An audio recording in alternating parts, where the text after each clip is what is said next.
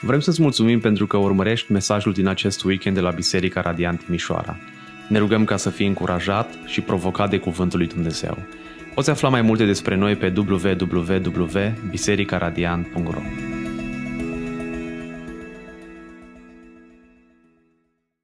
Dați-mi voie să mă rog și eu la început, după care, după care vom, deschide, vom deschide Bibliile. Haideți să ne rugăm împreună.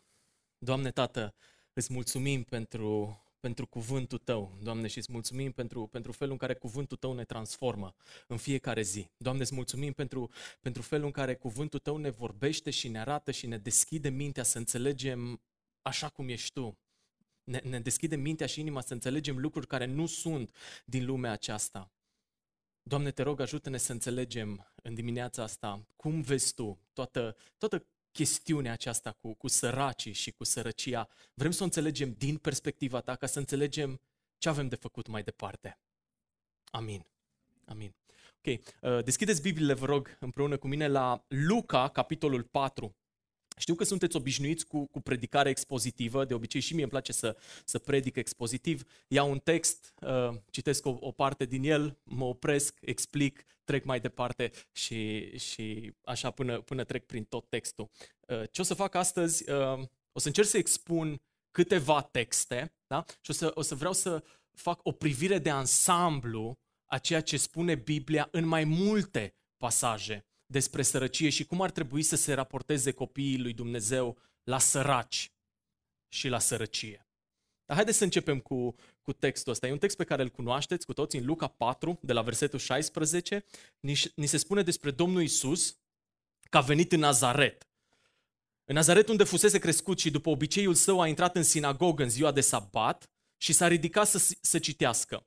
I s-a dat sulul profetului Isaia. Când a desfășurat sulul, a găsit locul unde este scris Duhul Domnului este peste mine, că Cel m-a uns ca să aduc celor sărmani vestea bună. El m-a trimis să proclam celor captive liberarea și orbilor căpătarea vederii, să îi liberez pe cei asupriți, să proclam anul de îndurare al Domnului. Apoi am fășurat sulul la loc și l-a dat înapoi slujitorului și s-a așezat. Ochii tuturor celor din sinagogă erau ațintiți asupra lui. El a început să le vorbească astfel.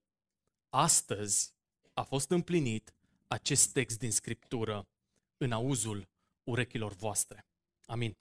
Uh, mesajul Domnului Isus în dimineața aceea în Nazaret începe cu cuvintele acestea din Isaia. Duhul Domnului este peste mine, că Cel m-a uns ca să duc, ve- să duc celor sărmani vestea bună. Și spune în mod clar pasajul, da? din, că, că pasajul ăsta din Isaia, bucata asta pe care Domnul Isus o citează acolo, el, el explică clar și spune, asta e despre mine e despre mine. Și se împlinește astăzi aici. El împlinește profeția atunci și acolo.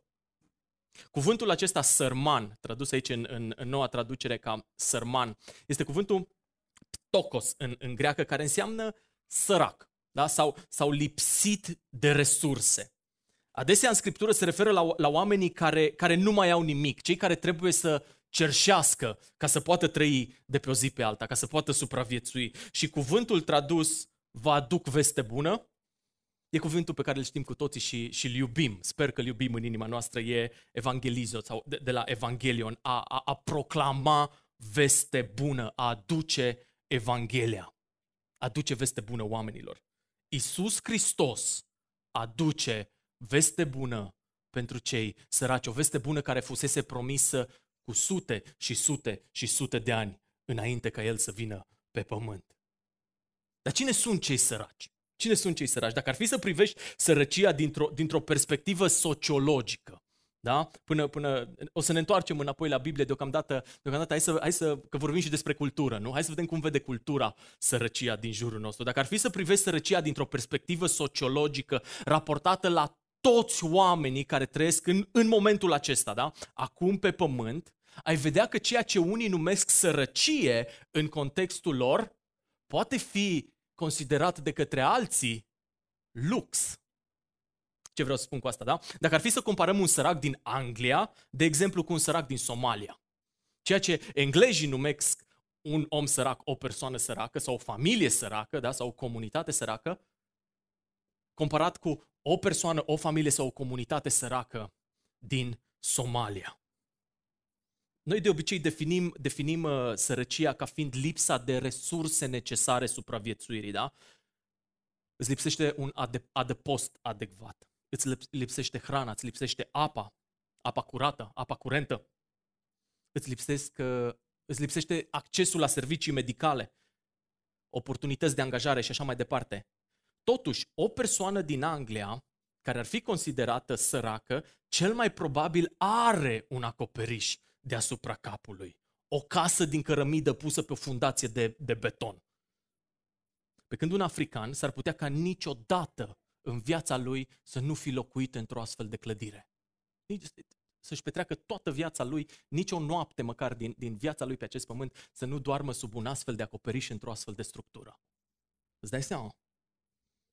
Unii oameni trăiesc toată viața lor în colibe improvizate. Toată viața lor, de când sunt mici și până, până mor, până ajung bătrâni, în colibe improvizate făcute din lucruri găsite.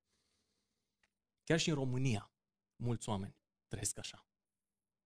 Pe lângă Timișoara sunt oameni care trăiesc așa. În Timișoara sunt oameni care trăiesc așa. Un sfert dintre români au grupul sanitar, da, wc în afara casei. Un sfert, 25%. Media pe Uniunea Europeană e 2%. Când vine vorba despre hrană, în Anglia sau într-o țară dezvoltată, da?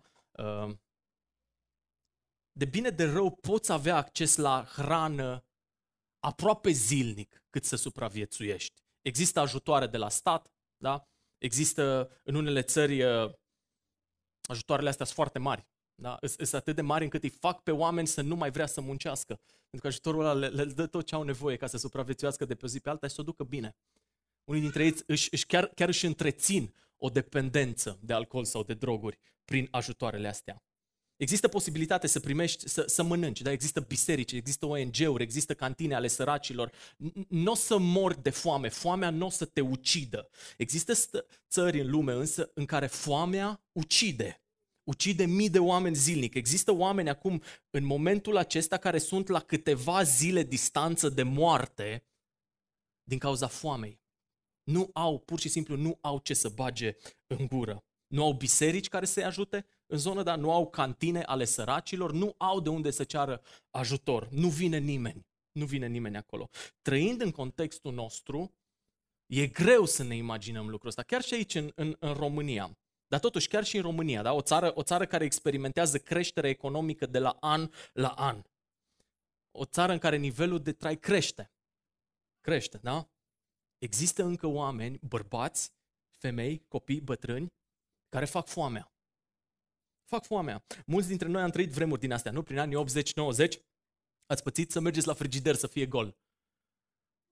Nu? Toți ați trăit în, în familii bine, bine plasate. Eu mă amintesc, mai mea cu taică mi lucrau în fiecare zi de dimineața până seara. Ajungeau la sfârșitul lumii, lunii și, și frigiderul era gol. Era gol frigiderul până intra următorul salar. Da? Era, era ciudat. Am, am, am spus lucrul ăsta unui, unui grup de tineri acum câțiva ani cu care lucram și nu, nu veneau din medii înstărite. Da? Tineri uh, din, din familii obișnuite. Și le-am spus să-ți imaginezi să te duci la frigider să nu fie nimic de mâncare, decât un ou, poate. Da? Sau să ai ouă, să n-ai pâine să ai orez, dar să nu ai, nu știu, legume. Se uitau la mine, zice, ce are ăsta? Vrea să ne sperie, vrea să ne facă să ne simțim vinovați, chestii din astea. Ha, în, în zilele noastre, adolescenții nu, nu, mai, nu mai experimentează așa ceva. Devine tot mai greu în România să-ți imaginezi o situație în care să nu ai absolut nimic zile întregi. Da? Și totuși există oameni și în țara noastră care experimentează asta zilnic. Își duc traiul de pe o zi pe alta. Atent, unul din 10 copii în România, unul din 10, asta înseamnă 10%, 10 din 100 copii, 100 din 1000, da? 1000 din 10.000, merg la culcare nemâncat. Merge la culcare nemâncat. Unul din 10 copii merge la culcare nemâncat în fiecare zi. Ce să mai vorbim despre servicii medicale, da? În Anglia. Vorbesc despre Anglia am tot zis, nu, nu că am ceva cu englezii, am trăit în Anglia șase ani de zile, da? Și cunosc oameni săraci acolo. Eu am fost sărac în Anglia, da? Și cunosc mulți oameni săraci acolo în Anglia. De aia mi-e mai ușor să, să mă raportez la, la, la contextul de acolo ca fiind uh, sărăcia aia pe care unii nu o consideră sărăcie și uh, Africa sau țări din Asia unde e sărăcia uh, lucie. Uh, În Anglia toată lumea e asigurată medical. Imaginează-ți lucrul ăsta. Fie că lucrezi, fie că nu lucrezi, serviciile de bază, serviciile medicale de bază sunt deschise oricui. Fie că plătești taxe, fie că nu plătești, da? Ai acces la un medic de familie, poți să te duci în orice spital, în orice clinică să te tratezi. Cei care citiți în perioada asta cartea lui David Platt, Contra culturii, știți, știți că povestea acolo despre satele acelea din Asia pe care le vizitează și, și spune că acolo copiii mor cu zecile, cu sutele chiar în unele din, din satele acestea pentru ceva banal ca, ca diarea. Pentru că nu au cum să o trateze. Aici în România se mai întâmplă și cazuri nefericite, dar sincer nu ne putem imagina, nu știu care dintre noi își poate imagina copilul lui să fie în, în pericol de moarte din cauza care, nu știu, un virus în stomac, că a mâncat ceva aiurea sau a luat un virus de pe nu știu unde, în, în burtic, are un parazit. Dar chiar și în cele mai sărace comunități, da, oamenii au pe lângă ei un medic, o asistentă, o ambulanță. Vine mai greu ea, dar vine până la urmă, da? Cu toate astea și în țara noastră sunt mulți oameni care suferă fizic în trupul lor de boli tratabile, dar pentru care nu au bani să se trateze. Nu au bani de medicamente, nu au bani pentru deplasări la medic, nu au bani pentru medic în unele cazuri, da? Știm atâtea cazuri uh, nefericite în care medicii cer bani pe lângă ce li se cuvine. Ce vreau să spun e că sărăcia nu e întotdeauna ușor de definit. Nu e întotdeauna ușor să pui degetul pe, uite, ăsta e sărac și ăsta e bogat ăsta e sărac și ăsta e mai puțin sărac. Sărăcia nu înseamnă întotdeauna lipsa resurselor economice. De multe ori vorbim despre marginalizare socială, dar oameni care reușesc cât de cât să aibă o casă și ceva pe masă, dar datorită unor circumstanțe din viața lor, le e greu să-și depășească condiția asta. Și oamenii aceia pot fi considerați săraci. În starea aia de neputință a lor sunt total lipsiți de putere da? când, când vine vorba de a schimba contextul în care se află, de a schimba ceva în jurul lor. Există oameni bolnavi care nu pot face mare lucru pentru ei înșiși. Există oameni care s-au născut în comunități marginalizate, cărora le este imposibil să iasă de acolo. Imposibil. Gândiți-vă copii care se nasc în, în comunități, cum ziceam, care trăiesc în colibe, făcute din lucruri care le găsesc în gunoi. Toți ne gândim, nu? Când vedem un astfel de copil, ce șansă are un copil ca ăsta? Ce, nu are foarte multe șanse. Aia e sărăcie. Lipsa de oportunități e sărăcie. Nu au acces la educație adecvată, nu au acces la oportunități care măcar să-i ajute să, să-și crească cât de cât nivelul de trai. În România se estimează că aproximativ 6 milioane de oameni, asta e o treime din, din românii rămași încă în țară, da? Se, se zice că în România mai trăiesc 18 milioane de români pe teritoriul țării. 6 milioane, o treime din ei, o treime din ei trăiesc într-o stare de ceea ce Uniunea Europeană, nu știu dacă ei sunt cel mai bun raportor la chestia asta, dar spun că trăiesc într-o stare de excluziune socială. Trăiesc într-o situație în care, în ca, pe care nu ar putea să o depășească nici dacă ar vrea. Există mulți săraci în România. De fapt, peste tot în lume există săraci. Peste tot în lume. Nu avem timp să vorbim astăzi despre cauzele sărăciei pe larg, însă dacă ar fi să numim câteva dintre ele mai evidente, care ar fi? Hai să începem cu una mai generală. Dacă tot am vorbit despre Africa și așa mai departe, natura, da, mediul înconjurător. Unii oameni trăiesc în condiții ostile.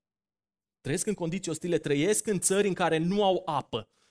Țări în care, dacă cresc recoltele, sunt foarte fragile și uh, dacă nu plouă la momentul potrivit și cantitatea potrivită, recolta aia a, a dispărut, a fost degeaba. Așa că nu pot ține animale, da? le mor animalele. Există de asemenea zone lovite de calamități naturale, inundații, secetă, înghețuri, incendii.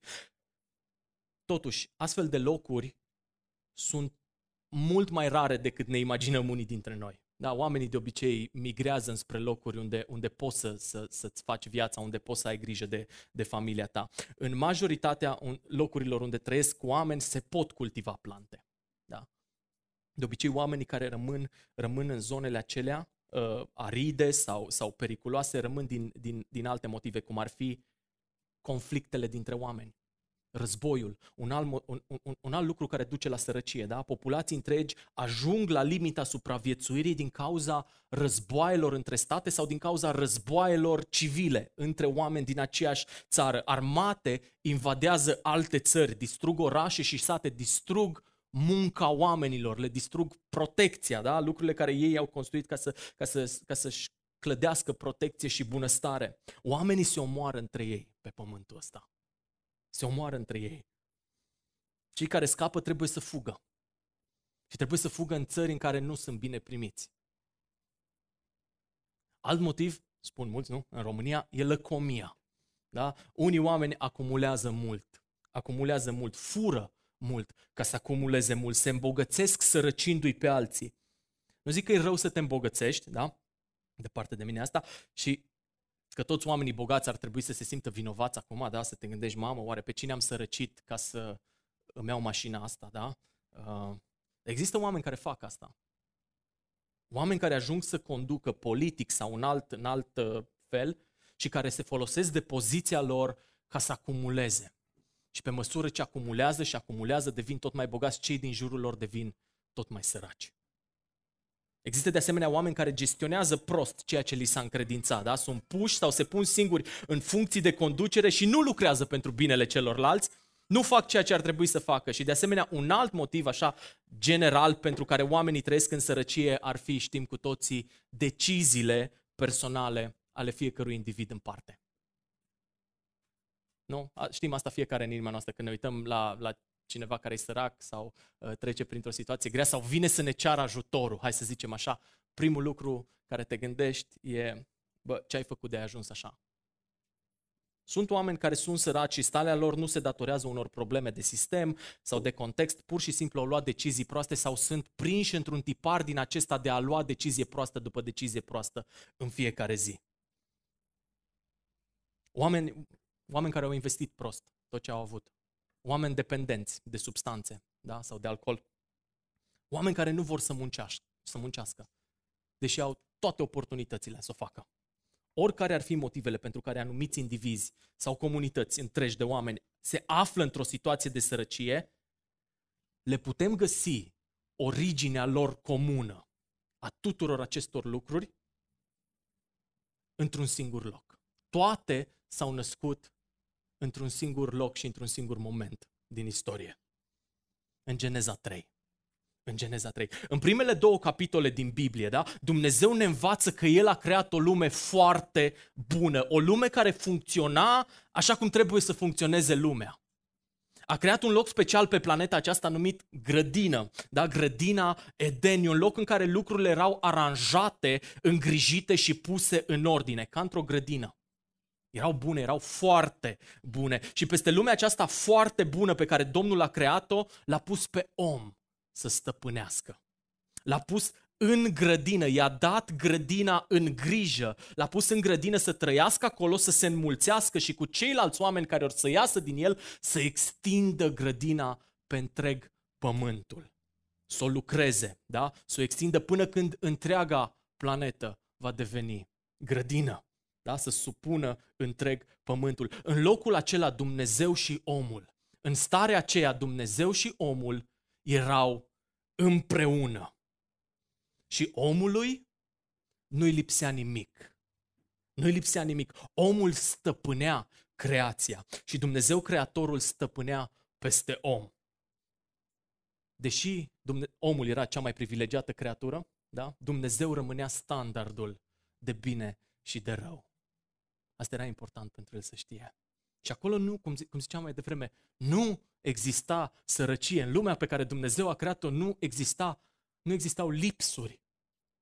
Nici măcar nu-i putea trece omului prin minte că ar duce lipsă de ceva. Și totuși, cu toate astea, în Geneza 3, ne spune că deși avea tot ce își dorea, absolut tot ce își dorea, omul sub influență spirituală malefică, omul ajunge să-și dorească mai mult. Și ajunge să-ți dorească să nu mai aibă nevoie de Dumnezeu, să nu mai aibă nevoie de Creator. Toate astea să fie ale Lui, fără Cel care le-a creat. Asta ajunge omul să-și dorească. și alege să iasă de sub autoritatea lui Dumnezeu, de sub autoritatea Creatorului și să devină autoritate în el însuși. Și decide el ce-i bine și ce-i rău. Și din momentul acela se, se produce ruptura asta catastrofală între Dumnezeu și om, între om și om, între om și creație. De aceea natura e greu de stăpânit astăzi. E greu de stăpânit și nu ne ascultă. De aceea natura ne omoară câteodată. Există animale și virus care ne omoară. Există dezastre care ne omoară. Geneza 3 cu 17 iar lui Adam i-a spus, pentru că ai ascultat de soția ta și ai mâncat din pomul despre care îți poruncisem, zicând să nu mănânci din el, blestemat este pământul din cauza ta. Cu durere îți vei lua hrana din el în toate zilele vieții tale, spin și mărăcini îți va da, iar tu vei mânca din plantele câmpului. Cu sudoarea frunții tale îți vei mânca pâinea până când te vei întoarce în pământ, pentru că din el ai fost luat, căci țărână ești și în țărână te vei întoarce. Natura ne atacă. Da? Natura nu ne mai ascultă, natura nu mai e supusă cum ar fi trebuit să fie supusă la început.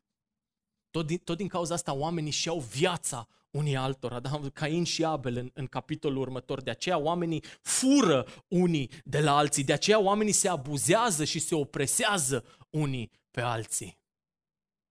Și tot restul Bibliei ne descrie relația pe care Dumnezeu, Creatorul, o are acum cu urmașii lui Adam de pe poziția asta de, de despărțire, de separare, de ostilitate. Și în toate astea descoperim adevăratul caracter al Creatorului nostru.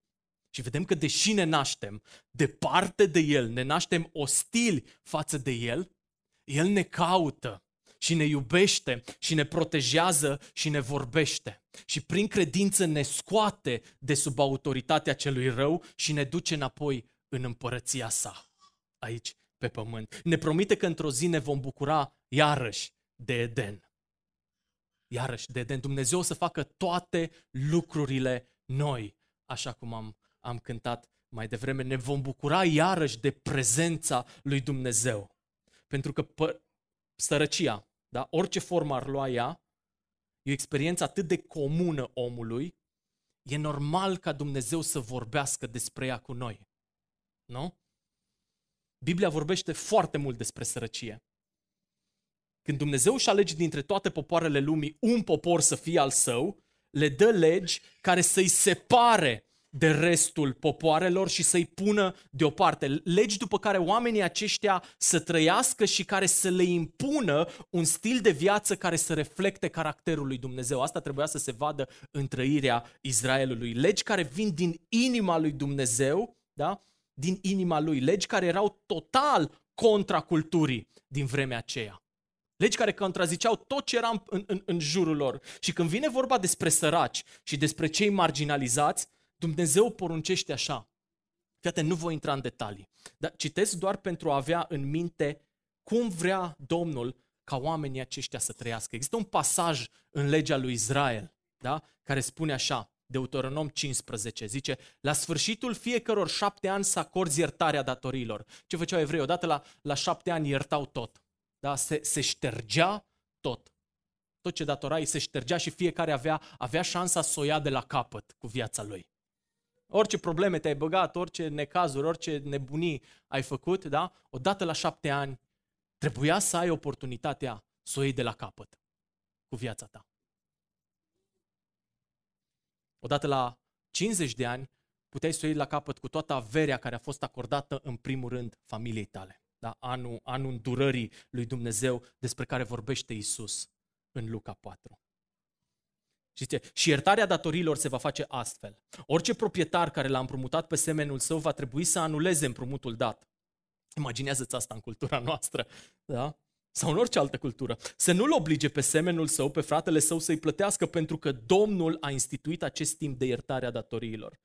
Îi vei putea obliga pe străini să plătească, dar datoria fratelui tău va trebui să o anulezi. Nu va trebui să existe între voi niciun nevoiaș, deoarece în țara pe care Domnul Dumnezeul tău ți-o dă în stăpânire ca să o moștenești, El te va binecuvânta foarte mult.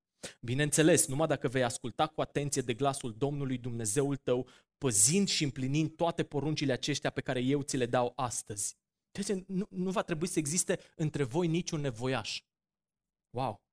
Căci Domnul Dumnezeul tău te va binecuvânta după cum ți-a promis și vei putea împrumuta multor neamuri, dar tu nu vei lua cu împrumut. Vei stăpâni peste multe neamuri, dar nimeni nu va stăpâni peste tine. Dacă va exista printre voi vreun nevoiaș dintre frații voștri într-una din cetățile voastre, în țara pe care vă dă Domnul Dumnezeul vostru, să nu vă împietriți inimile, și să nu vă închideți mâna față de fratele vostru nevoiaș, ci să-ți deschizi mâna ca să-l împrumuți cu tot ceea ce are nevoie. Ai grijă ca nu cumva să fie vreo ticăloșie în inima ta și să spui, oh, se apropie anul al șaptelea, anul iertării datoriilor și ca nu cumva să privești cu ochi rău pe fratele tău nevoiaș și să nu-l împrumuți. Atunci el va striga către Domnul și vei fi vinovat de păcat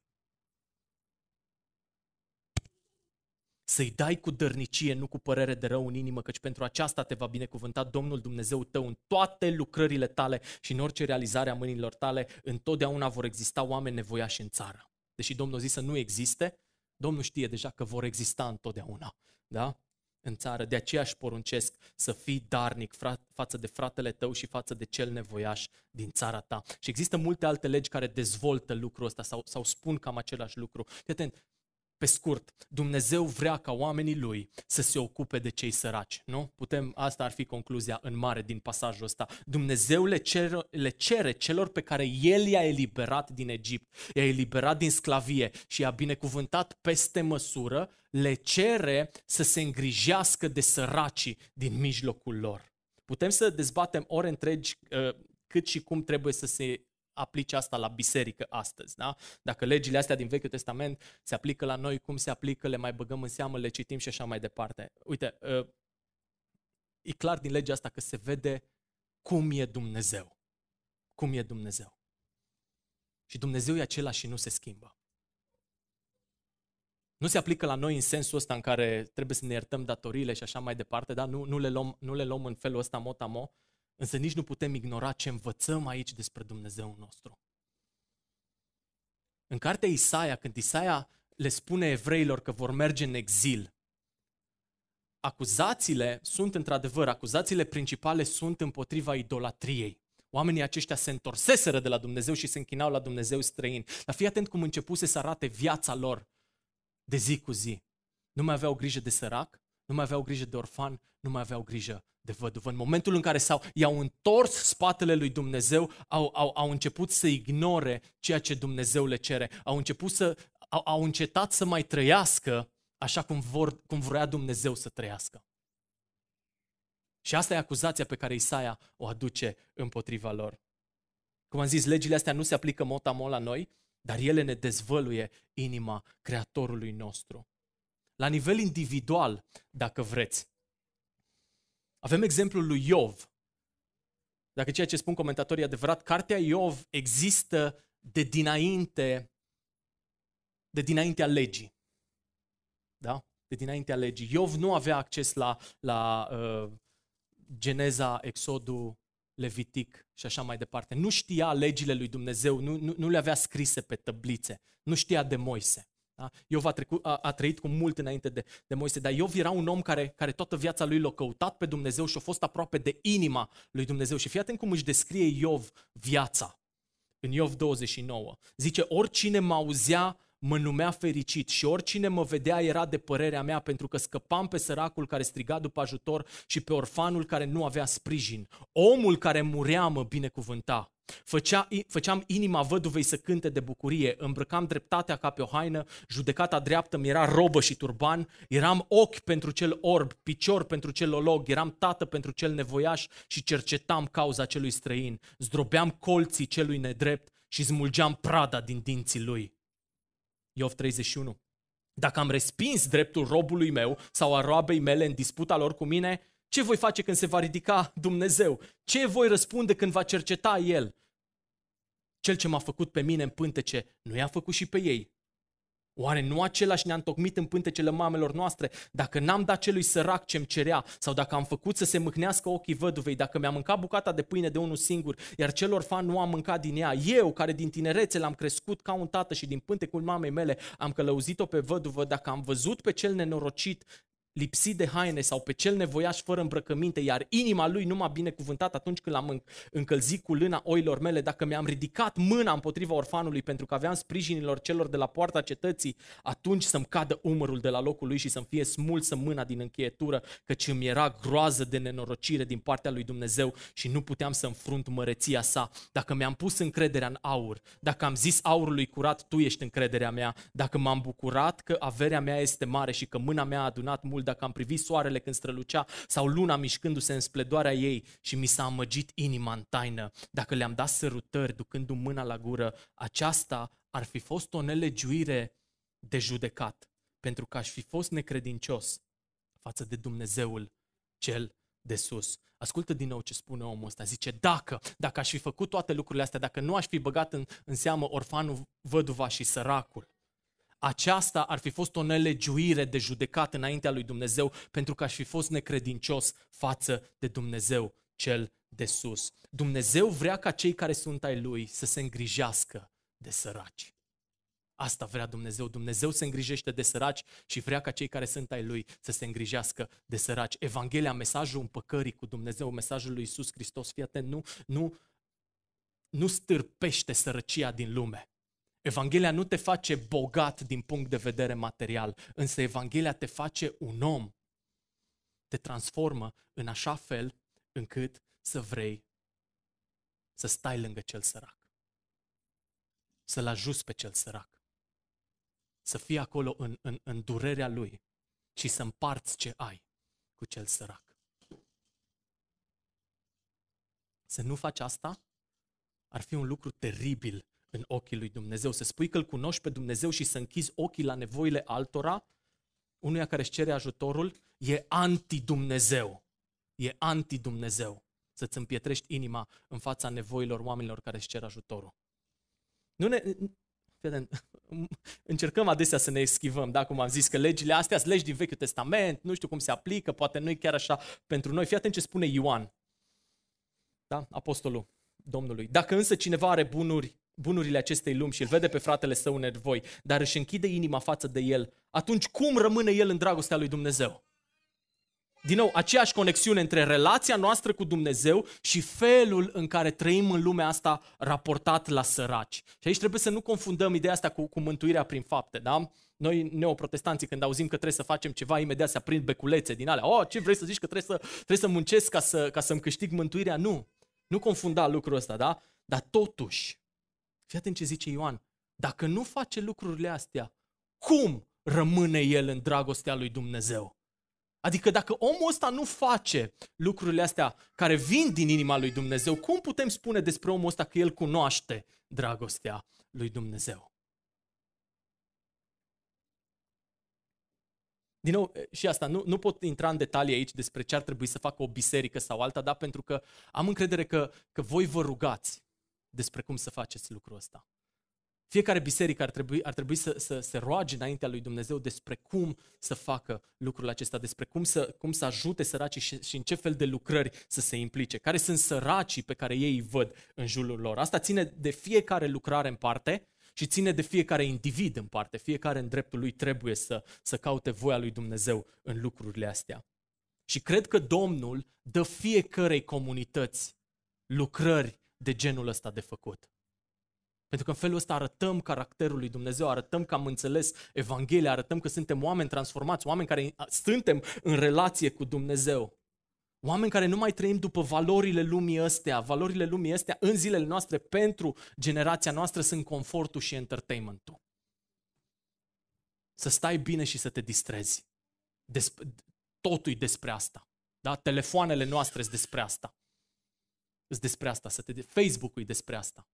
Da? Tot ce vrei tu în lumea, totul e făcut în așa fel încât să, să, să, să stai liniștit, să te relaxezi și să te râzi. Da? Cum uh, ar spune unii. Să râzi, da, despre asta, să, să te distrezi.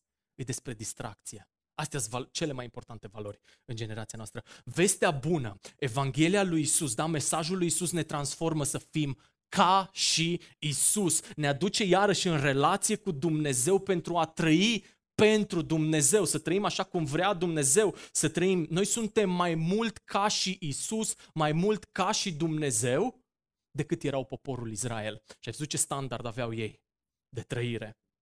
Fiindcă avem Duhul Sfânt în noi, da? noi ar trebui să avem aceeași gândire ca și Iov. Ca și Iov. Întrebarea e aici, normal, pe cine, pe cine ajutăm? Ajutăm săraci din biserică sau ajutăm toți săracii? Nu?